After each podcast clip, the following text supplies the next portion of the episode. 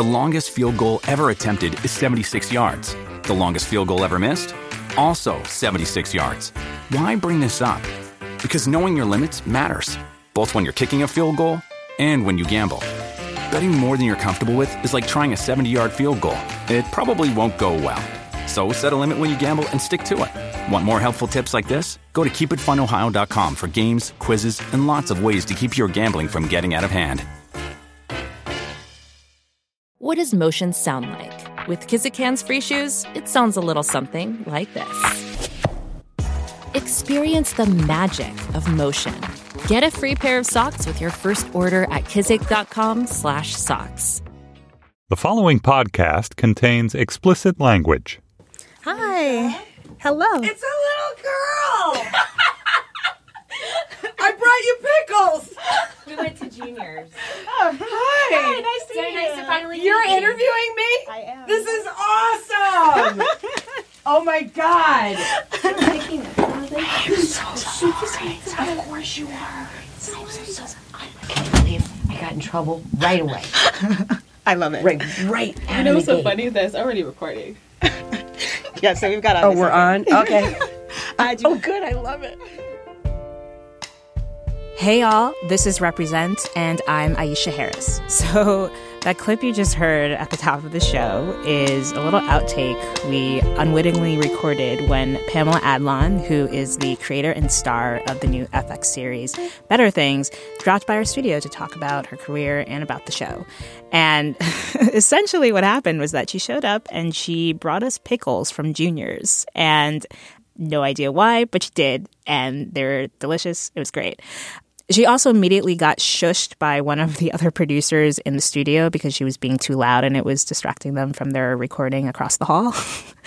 and as you can tell, Pamela is a very effervescent character and a really, really fun personality. And I'm looking forward to sharing with you our surprisingly emotional conversation. But before we jump into that, we've got a brand new edition of Pre Woke Watch- Watching.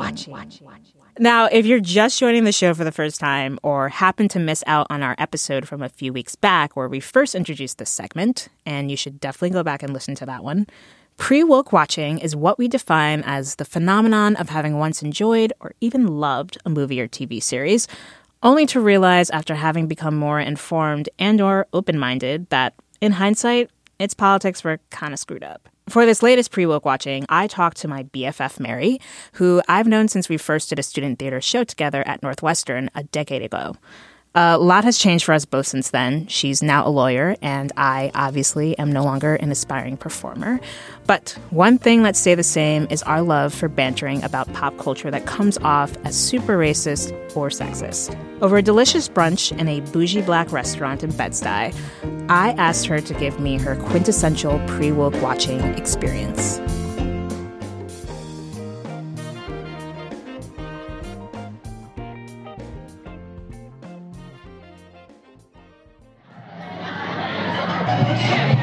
Talk about the movie or TV show that you used to love or like a lot, and you realize now that it's kind of problematic and fucked up. All right. So the first one that I automatically thought of when we when you brought this to me was Pretty Woman. Listen, I I appreciate this whole seduction scene you've got going, but let me give you a tip. I'm a sure thing, okay? So I'm on an hourly rate. Could we just move along? Somehow I'm sensing that this time problem is a major issue with you. Mm. Why don't we just get through that right now? Great, let's get started. How much for the entire night? Stay here. We couldn't afford it. Try me. $300. Done. Thank you. Now we can relax. And I know that I was probably a little slow to realize that it was sexist, but you have to understand I watched it when I was five because my sister rented it. She convinced my mom that it was like totally fine, not just like a girl making it in show business or something like that. And so I watched it at five, and it's obviously very problematic because Julia Roberts is, well, a hooker. She's also not a very convincing hooker. No, she is not. She is a very, very bad hooker. And there's this one scene that's absolutely ridiculous where she does this, like, Richard Gere says, offers to put her up in a penthouse up in New York. He's going to leave. And she gets sad and is upset by this. And he turns to her out on the balcony and says, You know, I've never treated you like a prostitute. and he walks out, and Julia Roberts with a tear, you know, dripped down her the side of her cheek, and she goes, "Just did. You just did." And it's ridiculous because no, he's been paying you the entire time. No. Do, do you feel though as though that's even just not a movie that should be aspiring? Like, don't you think it could make a young impressionable person want to aspire to be a hooker? So funny you should mention that because when I saw it and I was five, again, I really want to point out I was five. I saw it and my sister had fast forwarded through all the promiscuous scenes. So all I saw was Julia Roberts ending up in a fancy place with Richard Gere. And so after I saw it, I went around for maybe a week or two and switched wanting to be a rocket scientist to being to wanting to be a prostitute. And I, my parents didn't really know what to do with this because I don't think they wanted to explain to a five-year-old what that meant. Yeah. But yeah, I definitely went around for a while saying that. I don't do that anymore. Well, here we are. You, we are now approaching 30, both you and I, and you are neither a rocket scientist or a prostitute. No, I am not. And I'm a little sad about the rocket scientist thing. A little bit. Okay. So that's Mary's pre woke watching story. And since we first introduced this segment, we've gotten a few of you folks sharing your own. So please keep doing so and send them to us at Slate Represent on Facebook and Twitter.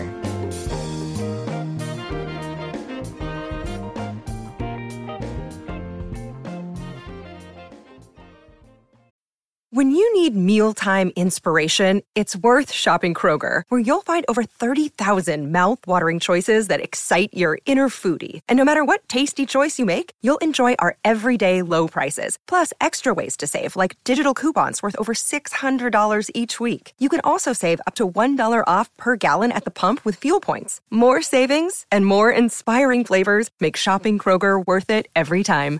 Kroger, fresh for everyone. Fuel restrictions apply.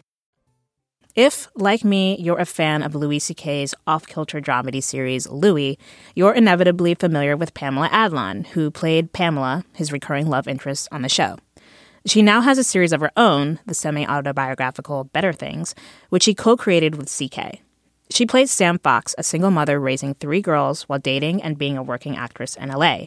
And if you haven't had a chance to check it out, I highly suggest you do. It's a show that gets better and more surprisingly intense as each episode goes on, especially with regards to Sam's relationships with her daughters. And as you know, Pamela recently joined us in the studio. And to set the mood, she dimmed the lights. Well, Pamela, we're here in Brooklyn and you dimmed the lights, so it's very we've got a very sensual mood going on right now. It's great. I love it. Yes, I always I, I always adjust the lighting. It's not because like of the way that my I don't want my face to look. It's just because I like it to be mellow. No, it feels great. Yeah. It, I you know I I think we should maybe do this from now on. It has like a nice mood. So, congrats on season 2. I know you. it's not it's not like news at this point. It's not new, but I'm excited that the show got picked up. It's Yeah. very exciting. That was amazing. I was in a basement in Midtown Manhattan. I was uh, directing plays for Animus Theater Company, and at three thirty, I was supposed to be getting a call from FX, and I told my stage manager at three thirty I have to come out of the basement to to get this phone call, and it was an unbelievable thing because John Landgraf's on the phone. He's like, uh, "We're picking up your show."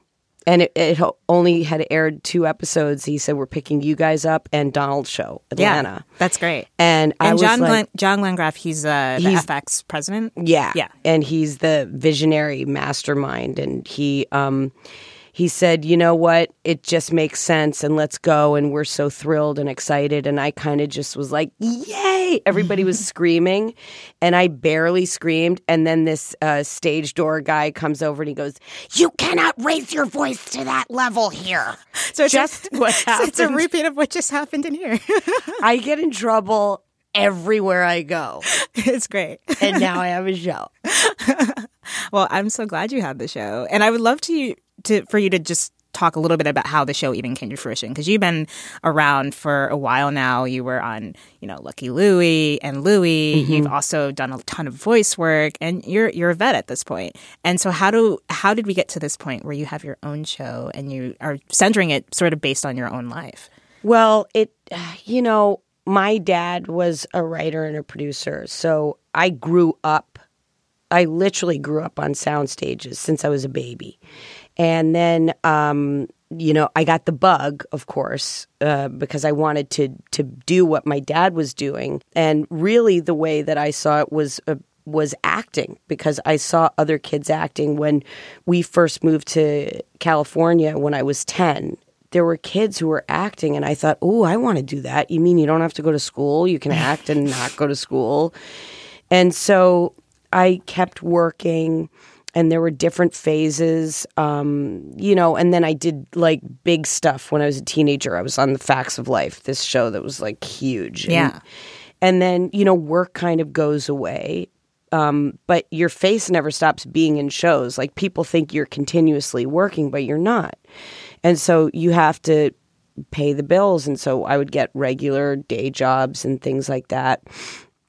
And then work kind of dried up a little bit and then somehow i started hitting in voiceover and i remember that i ended up doing an episode of rugrats I love Rugrats. rugrats was the best there was kind of like a booth which was a holding place for the actors and uh, Cree Summer was in there, E.G. Daily, Kath Soucie, Chris Cavanaugh, rest her soul, and uh, there was a phone there, and they all used the phone because this is pre cell phone days. Yeah.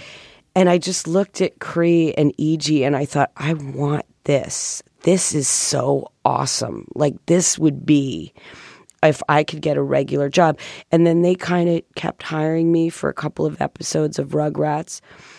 And then I booked my own series. And from then on, I was doing animation, which thank God I did because I wasn't getting any on camera acting stuff. And then there was a time there I couldn't pay my rent. And I'd already been, you know, in big TV shows and in movies and whatever, couldn't pay my rent. Had to sell my record collection, had to borrow money from friends. I was on unemployment. And then I started working again. And, you know, I would do different jobs, guest stars, independent movies. I became a mommy. And then I would be like, uh, you know, in a trailer f- doing like an independent movie. And it would be an hour. I wouldn't work two hours, three hours. And I'm like, what am I doing? I have a baby. I'm sitting here. I'm getting paid $5 to be in this movie that's never going to see the light of day. And uh, so I kind of um, stepped away from that. And then I got lucky enough to get King of the Hill. Right. So King of the Hill became, you know, just everything. And it became, uh, you know, my bread and butter and a lot of people's bread and butter. I was able to, you know, support my family and um, take care of my mom. You know, you kind of see windows of opportunity in your life, or you don't see them, but they're there Mm. and you've got to be aware of them. You got to know when a door is closing and another one is opening. And the one that's opening isn't going to be open forever. You've got to kind of take note of where you are in your life and take advantage of the opportunities. So I thought, I don't think King of the Hill is going to go on forever. And It went on for a while though. Like, it did. right? We Like- did 13 seasons. Yeah. But um, it was like touch and go. So towards the end, I started auditioning for stuff, and then I I got back on camera, and then I ended up doing this show called Unscripted, which. Uh, was Grant Heslov, George Clooney, and Steven Soderbergh did this show for HBO. We did 10 episodes. I did the last five and it was my cherry popping into the world of digital and uh, them you know film not running out and being in a take that lasted 20 minutes. And we all improvised but played a version of ourselves. And then louis ck had seen that show. And then I was cast as Kim in Lucky Louie, which is a longer story which involves Phil Rosenthal, who created Everybody Loves Raymond, and I was a writer on a show called Down the Shore that I was on, um, which I got fired from. And then um, Mike Royce was Louis' partner on Lucky Louie, and he said, "Who do you think could play this woman?" He said, "There's this one woman who's like the funniest person I've ever known. She got fired from my the show that I was on because she had no tits, and then That's something that comes up a lot. Uh, uh, you not having, tits. Yeah. and I've noticed in your. in I your know I say it. I said it at the Friars Club last night, and this man came up and he told me that story. He goes, "My wife has less tits than you. She's going to be so excited because she used to look at your tits on Lucky Louie and say, I wish I had that amount of tits.'" See, you want what you can't have, right? It's true, but I never wanted it. I mean, I feel fine. I'm 34B. You know, it's like whatever, tits or whatever. So, um, it's it's a metaphor for uh, an ideal, I Mhm. guess, for women and whatever. Yeah. Um, so I ended up doing Lucky Louie, and um, you know, uh, collaborating with Louis on different stories in that show because my my value to him was also the fact that I was a mom on this show. And so later on when we didn't get picked up, we created a show of our own. We were trying to do like a version of Lucky Louie for network mm-hmm. without F bombs and whatever for CBS and and it just did not work.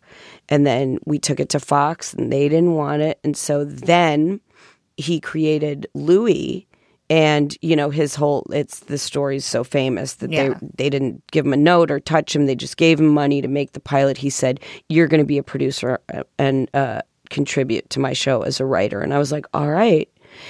And so uh, that really nurtured my voice as a writer and a producer which was an unbelievable thing being the daughter of a writer and producer. So then later on Louis told me that John Landgraf had said, We want to do a show for a woman. And who would you recommend? And Louis said me. And I was like, Are you fucking kidding? I can't do that because I was doing Californication at the time and working on Louis, doing my animation, but above all, raising my three daughters Right. on my own which I it has been eh, you know for years. So that's the number one. Hmm. So then Louie would be like, "Okay, time's ticking. Let's go. Let's go." And this is over several years, right? This it, it's true, and and so I had to start saying no to some real work and opportunities for me as an actor in order to pioneer the show and where it is now. And so you do, you have to make sacrifices and stop actually getting things in order to make your future. And then it became the time, and I started writing, and we delivered the script. I, you know, the show was, uh, you know, kind of uh, cobbled together. Louis pieced it together with me, and then we gave it to FX, and they they loved it. We made a pilot, and then um, after the pilot, John Landgraf wanted to speak to me, and we had a we had an hour conversation, and he called me. He said, "This is essentially your dime." He said, "I want you to tell me where you see this show, what you see the show being, where this world is going to be. Tell me about this person." And it was an unforgettable phone call. He said, I'll let you know if I'm going to pick it up, you know, after we had that talk. And then uh, he announced it at the TCAs. Now, this is the first show at, that FX has produced. I can't believe it's taken this long, but it's the first one that has a female protagonist. It's about a female female lead, and within the show, I see a lot of of your struggle with you're trying to juggle your job and then also trying to be the best mother and also the best daughter that you can be and you struggle with that do you think that part of that was you feeling as though you wouldn't be a good mother if you took it up at that time to, Yeah. to do that You know, I I knew at a certain point I I didn't ever want to take on more than I could handle. Mhm. Um, I didn't want to have so so many plates in the air that the plates are going to break. So I was trying to be really smart about my time. You know, um, my time is so valuable to my daughters, which I have three of them. How old are they now? Um, they're all teenagers. Ah. Oof. I know. It's white knuckle time. but um you know, my time is so valuable to them. Mm. And then, you know, it's you know, I think about my mom. Does she get any time from me? I think about, you know, my friends. Do they get any time from me? You, you know, even little things that they ask, you know, can you sit down and have a coffee or whatever? It's it's just a huge sacrifice when you get into something like this because you have to be writing mm-hmm. is the number one thing. You know, so then when you're working, you know, the job ends, you go home at midnight, my kids are all still awake, they have school the next day. You know, it's there's no kind of downtime. Right. So you just I try to be smart with my time and and then I know uh people are going to say but you but you have to take time for yourself. You've got to take time to reflect. I do. I get my time. I get my time with my friends and I do that. But it, for me it's a blessing to work. Mhm. Work is everything to me. And it never mattered what work I was doing. I just wanted to work. Earning money and working is everything and and it's everybody's right and it's everybody's privilege and I just uh, I, it, it that to me is the be all end all but the fact that I'm making work for for myself Mhm. is B A E Yeah. Let's talk a little bit more about sort of the dynamic that your character Sam has with her daughters because it's it's funny. I, I've been watching it and so much of it rings true to my experience with my own mother and what that was like, especially in my teenager teenage years. Yeah. Especially with Max, the oldest daughter. Mhm. You're in that point in your relationship where you're grasping for different things and ways of to be intimate with one another. Yeah. I was never like this as a teenager, but I I think it's interesting that she's like she wants you to buy her pot. She wants you to know about all the things she's doing. Yeah. And you're like, la la la la la la la. Don't tell me these things. Right. How about this? No, no, Max. I'm not going to get you pot. It's so easy, Sorry. Mom. You Oh. get a oh. prescription, you just have to be 18. Max, honey, can we just go back to the regular hard things like school supplies? You should be happy I'm honest with you. I could just get it and not tell you. Oh, yeah. Well, that might be a little better. Seriously? Yeah. These things are normal, but you should be ashamed of them. And you also just want her to appreciate what you do and and and and the time you take and, and the fact there's a there's a great scene you have where after she's thrown a party and you're you know you're punishing you're mad about it um, and she kind of throws out this excuse that you know dad says that you you have all this money and you're always working and you're like that's not you don't understand what I do You had a party. No, it wasn't a party in any way you left. I had to work. God, you don't have to work, Mom. What? How do you think we ever have anything? You work because you want to be famous. Dad told me you have tons of money in savings and he is living like shit. This is so unfair that I think I'm going to pass oh out. Oh my god, yeah, Mom, you're the victim. Everything is unfair.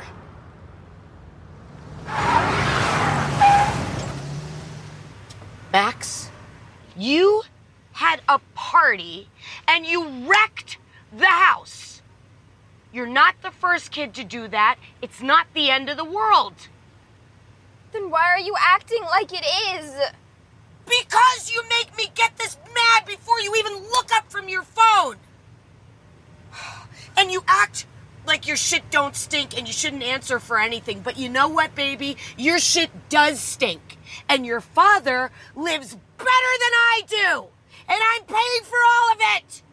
Can you talk a little bit more about how that relates? Because you are a single mother. So is that something that's drawn from your personal life? Do you feel as though a lot of the times like you are carrying all of this weight um, in terms of juggling everything? Absolutely. You know, it's um there was a time where I was very very low. I was really really uh, sad. It, it was a depressing time and it was when you know after the separation and divorce, and I just kind of felt like the whole world was uh, it was too much. Mhm. It was too much for me, and I was actually on a plane that we were about almost an hour into the flight from JFK to Los Angeles, and um, the guy who was sitting next to me said, I don't think there's dinner on this flight because it was a late flight and it smelled like cooking. And the pilot burst out of the cockpit and smoke filled the cabin and the windshield had caught on fire. Oh, wow. And so I was sitting in this row of people. We were in the second row of this flight. And I was deeply into my divorce. And I just grabbed the the man to my right, I just grabbed his forearm and I went, "Oh shit!" And he starts. He was on line with his wife, and he just starts typing, "Pray for us." And I'm like, "All right, all right, this is jumping off right now." And I thought I checked in with myself, and I said, "My girls aren't on this flight. Okay, this is just going to be easier for everybody if I just if it's me and I perish now." They'll all split up my money my ex husband isn't going to come after me anymore. I just had that moment, you know, um, that I I just felt like uh, I don't have to fight anymore. I don't know if that relates to what you were saying, but you know, things feel like things can get to be too much and too overwhelming. Yeah. Things can get really dark and really bad and really fucked up and you're going to wake up and have a new day. Mhm. But you need to make those opportunities for yourself. Yeah. And I definitely think that comes across in your relationships, uh, especially with Max. It's, you know, there's obviously a lot of back and forth and even the, the sort of the, the look or the anger before either of you have even said anything to one another. But then there's also, you know, there's, there are moments where Max finally lets her guard down and she's, you know, willing.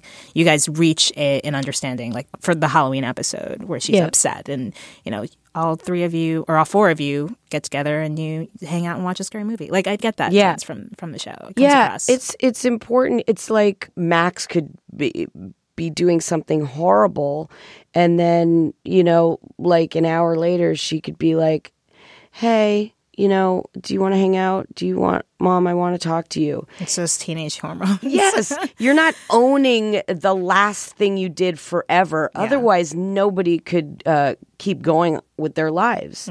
Things are are massive. It's why I said in my pilot, uh, I wish for one boring day. You know, it's like, could there be zero events in one day? Just everything just smooth, mm-hmm. you know, but that's the way it is, especially, you know, when you're in a family. Yeah.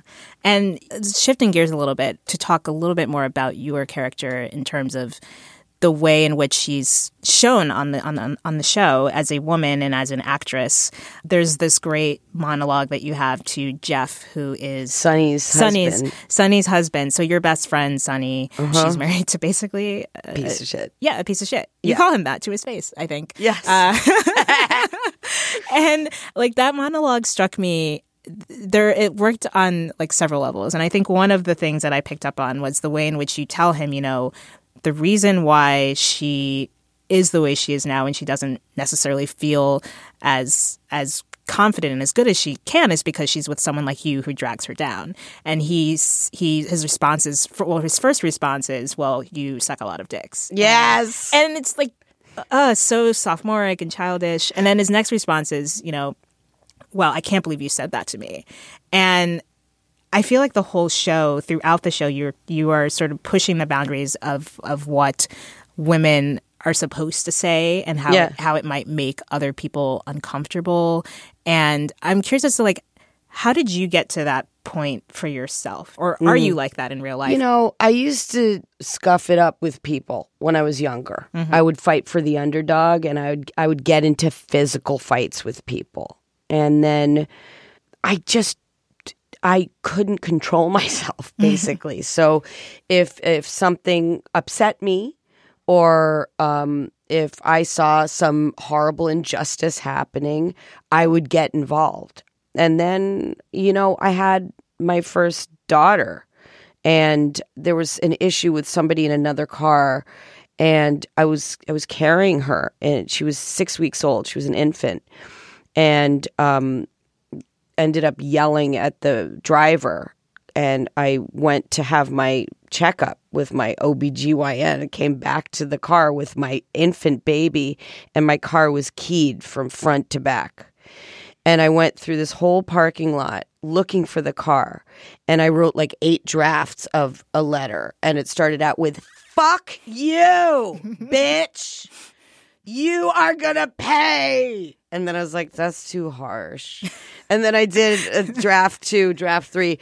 And finally at the end, I was like, please calm down. This is a medical parking lot. I was carrying my baby. And then I thought about it and I said, you know what? I'm not gonna ever get involved with anything in road rage. And I am swearing off that shit because everybody's strapped in LA. You mm-hmm. cannot get into it with anybody. I'm a mom now. I started just thinking about things in that way. I still get riled up. Like if I see something going on, it makes me crazy inside. Yeah. So, you know, I'm able to kind of relive that in Sam stuff that's dormant in Pamela now. you know? It, it, sou- it sounds like it- once, in, in a way, once it became just not about you and you had to think of another human life that depends on you, Yeah. that was sort of when you realize, okay, maybe I need to tone it down a little bit. But I mean, you still, I feel like you still got that fire. At least Sam does. Yeah. I mean, uh, oh, I still got the fire. I still got the fire, but you know, I don't get as upset. I think the only time I can get upset in my life is my kids. My kids could really get me upset because everything is wrapped up in them. And there's this quote that my friend Liz told me, and she was like my first mom friend. Her son is 25 now and she it, she said you're only as happy as your unhappiest child and that's really true hmm. like if one of your kids is tripping depressed anxiety anything you kind of can't feel okay until everybody's all right. Mm-hmm. you know what i mean Yeah. You mentioned just now that you were sort of like a scrappy kid and you you did a lot of fighting and you played a lot you played a lot of tomboys uh, throughout your career. Yeah. And also about like when you were Bobby Hill on on uh, King of the Hill, you were also a the voice of a boy, or at least a boy character. Yeah. It sounds like something you sort of already were, but did it feel to get typecast in that way in your younger years? Did that bother you? Because this industry is so wrapped up in, especially for women, like how you look. For me, it was very empowering Mhm. because I feel comfortable in that world. I talked to Terry Gross Mhm. for the first time like five or four years ago, and she pointed out that the whole first part of my career, I was playing boys on camera and on stage, and then I started doing it in animation, and it's just it's it's uh, it's my comfort zone. I feel like a lady guy. I don't want to offend anybody, but I call myself a straight lesbian. I mean, it's like it's that's just what I feel like. I mm-hmm. love women, but I also love dick. So I can't. I don't know what to say. You know, it's like it, there's e- everything is everything. It doesn't have to be categorized, but in terms of that, that's my comfort. I Yeah. like being kind of butch. Yeah. And I think that that also comes through in the character of Frankie, who's the middle child. And not that this is like, to be clear, I'm not equating her identity eh, with tomboyishness because it seems clear that she's more of a gender gender neutral That's right. person. But I think we've come a long way now because, you know, when you were playing tomboys and and even the role you had on uh, Night Court when at the Yeah. when it's Oh revealed God. when it's revealed that you're Yeah. you're, you're actually a girl, even though you they thought you were a boy the whole time. It's like sort of like this big reveal. But with Frankie, it's just like it's sort of, you know, at first when I was watching it, the first episode, I thought, oh, it's, it's I thought I thought it was a boy because that's how you know. Yeah, we all we have our per- perceptions. perceptions, Yeah. and then it was like, oh no, she's, actually she's anatomically, Yeah, this for me is the triumph of working with FX Mhm. and not having a writer's room and that kind of thing because I don't have to vet any of it. and I don't need to point anything out. It's like, okay, I say I have three daughters, but it looks like a boy, but that's fine. And also, she's not identifying shit. She's Yeah. 12 years old. You know what I mean? So she's just dressing like Buster Keaton and she's got short hair and um I work the the actress who plays her Hannah Alligood. I said, "Okay, you know, I mean, she's from Alabama.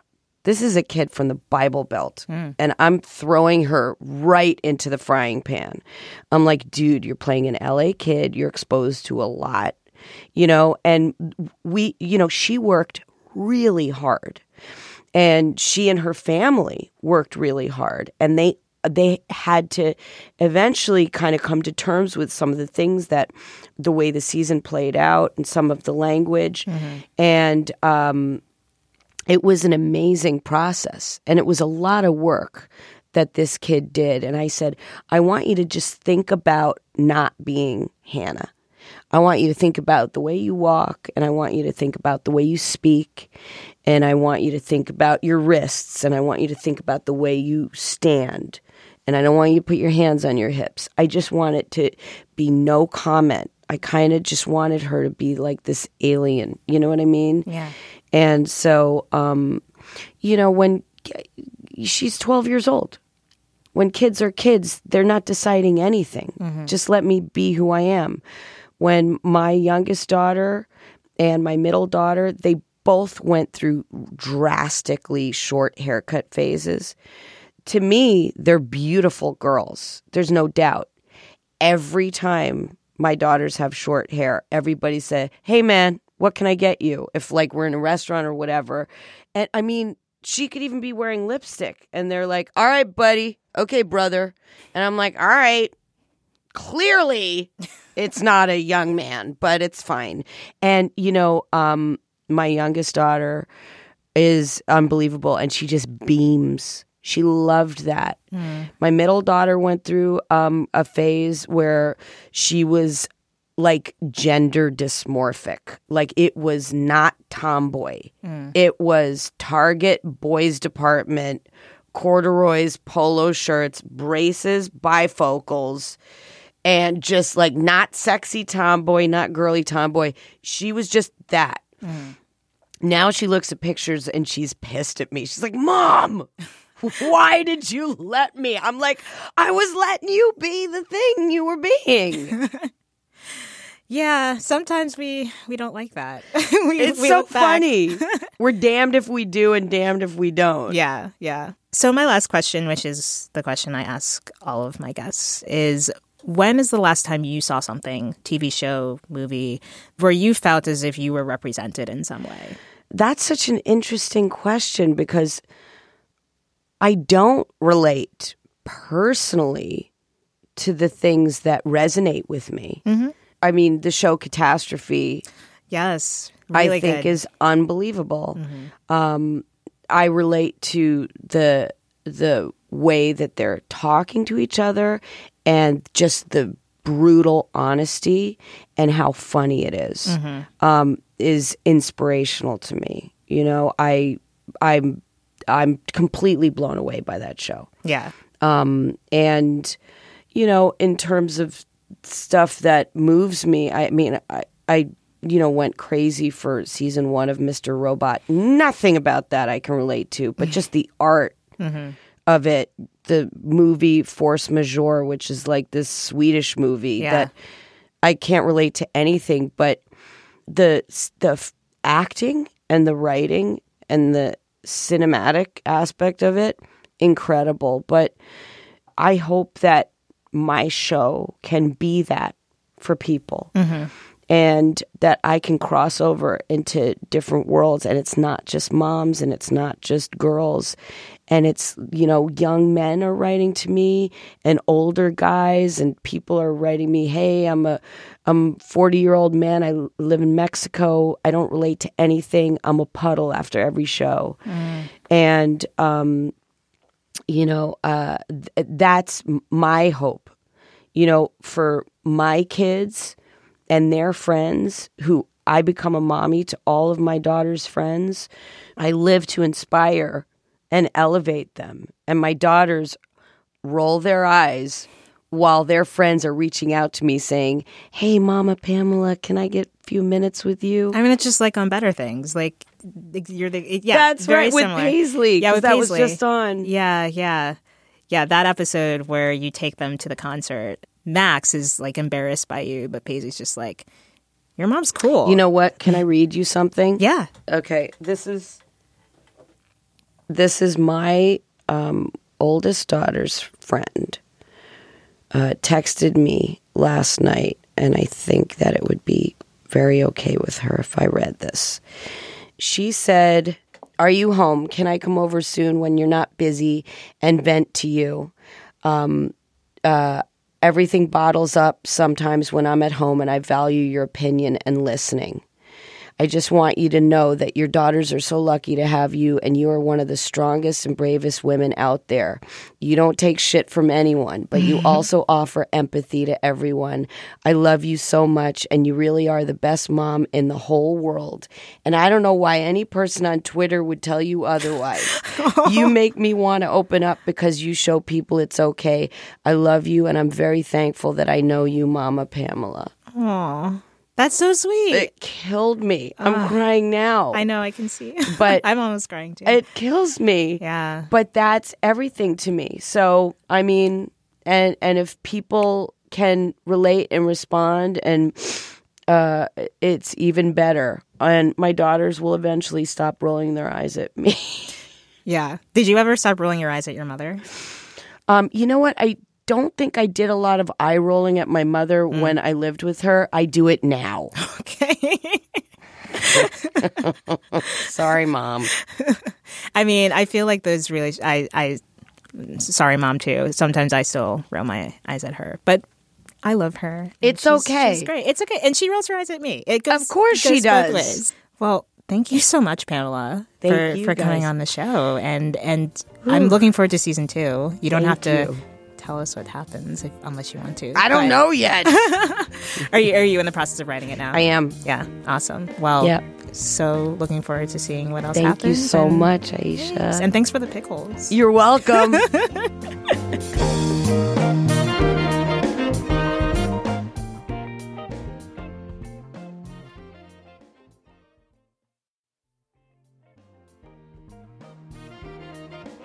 All right, y'all. That's all for today. Many thanks to Pamela for being such a great guest and for the pickles. You can find links to the things we touched on in the show notes. And as always, you can subscribe to us on iTunes, Megaphone, Stitcher, or any other place you find your podcasts. Remember, if you haven't done so and you're loving the show, please rate us on iTunes. We really appreciate the support. And the holidays are, well, they're here. So give the gift of Slate Plus to another Slate fan in your life. They'll receive all the benefits of membership, like ad free podcasts, bonus podcast segments, and access to our Slate Academies. It's also another way to support Slate's independent journalism. So give Slate Plus today at slate.com slash give plus. Represent is produced by the lovely and awesome Veralyn Williams. The executive producer of Slate Podcasts is Steve Lickteig. Andy Bowers is Chief Content Officer of Panoply. And you can follow us on Facebook and Twitter at Slate Represent. And the music you're hearing is performed by the sweet San Francisco funk soul band Midtown Social. Until next time.